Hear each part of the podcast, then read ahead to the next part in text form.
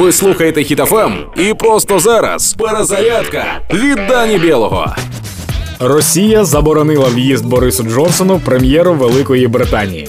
Наразі невідомо, чи відомо про це Борису. Чи знає він, що не зможе більше відвідати найкраще місце для жорсткого дауншифтінгу? А чи знає він, що більше ніколи і ніде не побачить бої за пляшку горілки серед родичів?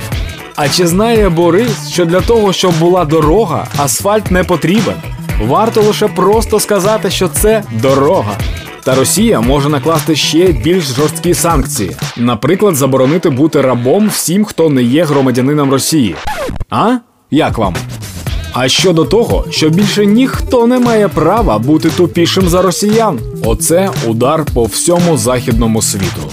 Нам нічого не залишається, окрім банального розвитку. Ото Росія всіх покарала. Дуже сподіваюся, що Борис зможе це пережити, адже дядько він хороший.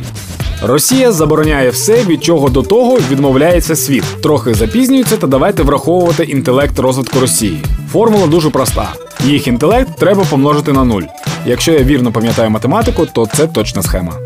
Ми ж примножуємо наші сили, допомагаючи одне одному та нашим військовим.